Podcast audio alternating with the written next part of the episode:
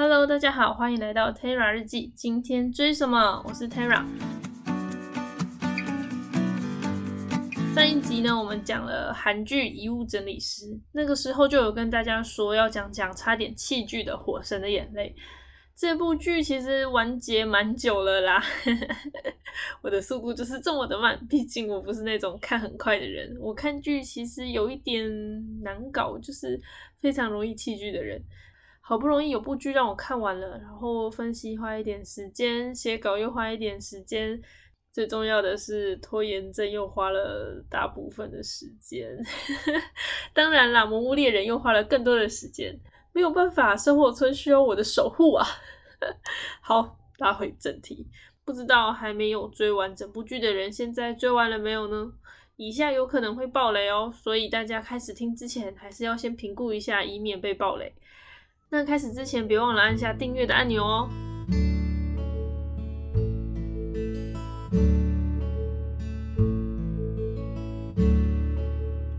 公司的连续剧品质是越拍越好了，从《与恶的距离》《大债时代》《未来妈妈》到现在很红的《火神的眼泪》，拍得越来越深入人心，更是挑战社会议题。甚至有时候我都会担心导演或是公司的上层会不会被查水表。以往的连续剧不管如何，总是会给观众一些希望或是幻想。梦幻一点的，像是霸道总裁爱上我；含蓄一点的，至少走向都很正常，很少会看到牙痒痒但又无可奈何的事情。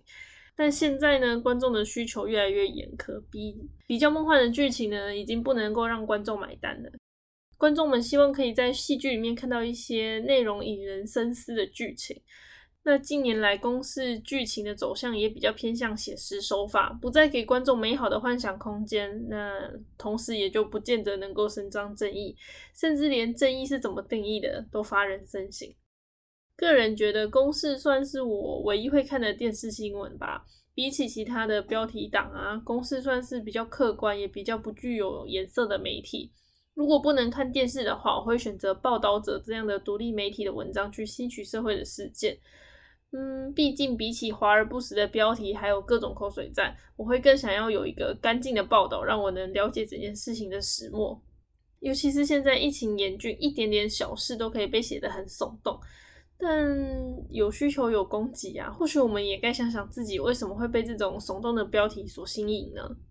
对于新闻报道这一块，我没有太过深入的研究，大家也可以留言告诉我，你比较偏向什么样的媒体，或是你觉得哪个媒体比较中立。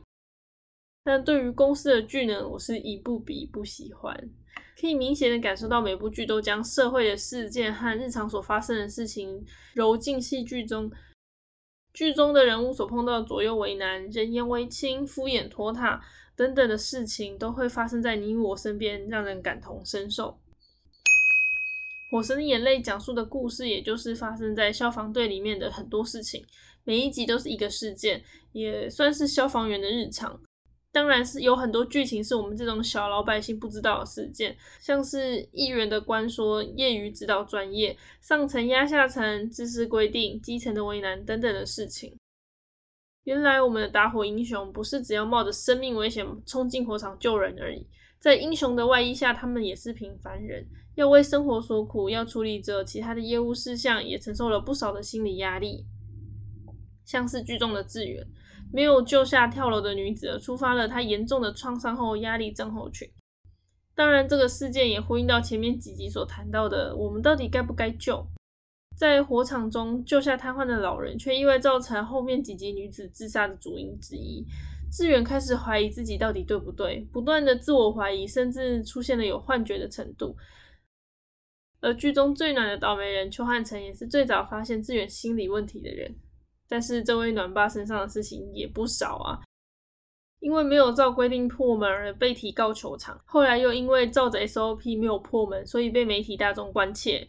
破门和不破门都是他的错，在他身上也点出了军警消的另外一半所面临的压力，许多事情都只能一个人扛着，管教小孩扮黑脸的都是待在家里的老婆，而邱汉成回家当然也会帮忙带小孩。但不太需要负起管教的责任，所以在孩子的心里面，严格的妈妈是坏人，带着玩的爸爸是好人。只能说 看到这一段的时候，真的很想一巴掌扇死那个小孩。真的是好险我没有孩子，不然我就上社会头版了。在里面呢，还有一位唯一的女性消防员子玲，她的故事支线让身为女性的我特别的关注。性格坚毅的她认为男生可以做到事情，女生也可以做。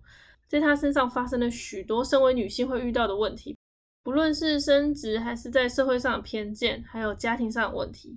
嗯。但是家庭上的问题，应该是不论男女都会遇到的问题啦，像是被催婚啊、被比较啊，甚至是被亲情绑架。子琳扛着这么多的压力，从来没有落泪，一直到她照着 SOP 走，请需要摘蜂窝的民众去农业局寻求帮忙，但最后这位民众的家人却死在这件事上，因而他被大众媒体说是公务员杀人。在这样的压力下，他独自在顶楼溃体，真的是让人。非常心痛的一幕啊！开他开始怀疑自己到底照着 SOP 走对不对？当初如果多做一点事情，是不是就不会发生这样的事情？只能说好险，这样子让人心疼的一幕有易阳陪着他。说到易阳呢，一定要暴雷警告一下，接下来所说的是有可能会暴雷，所以请还没有看完的人记得要先跳过这一段。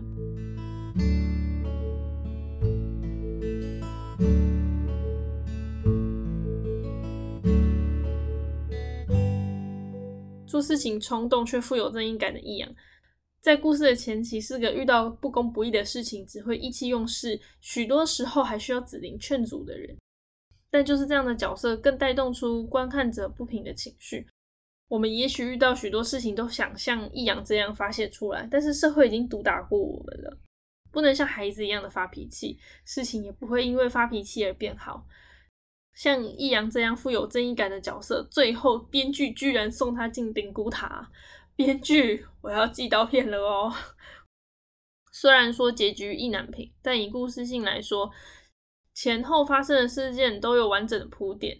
但前几集因为在铺垫，所以故事略显沉闷。一定要熬过前几集，才能感受到这部剧的好看的地方。满分五颗星的话，我给这部剧四颗星。特别推荐给学生党，一口气不间断的看完。为什么要不间断呢？因为只要一关掉，点开这部剧可能需要非常大的勇气和觉悟啊。这就要讲讲为什么我差点弃剧的原因了。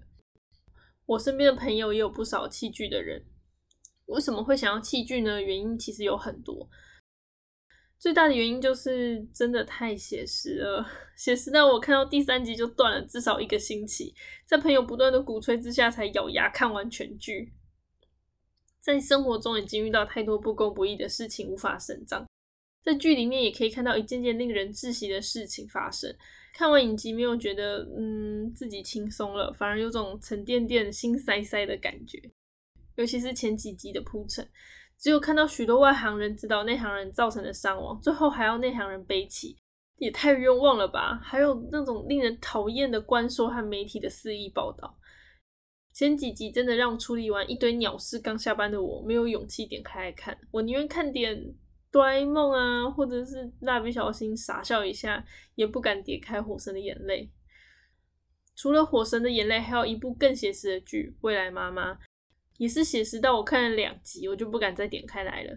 或许有机会我会咬牙把这部剧看完，或者是我没有看完，但我还是想分享一下。毕竟现在有这样的剧，就应该要支持一下。火神的眼泪和遗物整理师同样是在讲述一个一般老百姓无法经常接触到的职业，同样在探讨社会上的事件，但他们的差别就在于遗物整理师比较具有戏剧性，走向比较轻松一点。就算是有心塞塞的事件发生，也不会太过深入，而且后续也会用别的温馨事件来填补心塞的感觉。而《火神的眼泪》走的就是写实的手法，也就是故事陈述了许多事情，这些事情呢，平常都会发生在你我身边，很少会有温馨或者是正义被伸张的事情，更多的时候呢是妥协还有退让。简单来说呢，两部剧的节奏不太一样。遗物整理师的节奏是给观众一棍子，再给一颗糖，而火神的眼泪只是给你好几棍子，才给你吃一点点的糖渣渣。但我还是很推荐大家去被火神胖揍一顿啊！尤其是学生党，像是国中啊、高中、大学还没有被社会狠狠鞭打过的孩子们，至少在看这部剧的时候不会心塞的这么严重。脆弱的本阿姨都要塞出病来了，编剧还我益阳啊！天哪，我的子琳太可怜了。那今天就先到这里喽，大家别忘了订阅我的 podcast，也有任何问题也别忘了在下面留言告诉我哦。那我们下集再见喽，大家拜拜。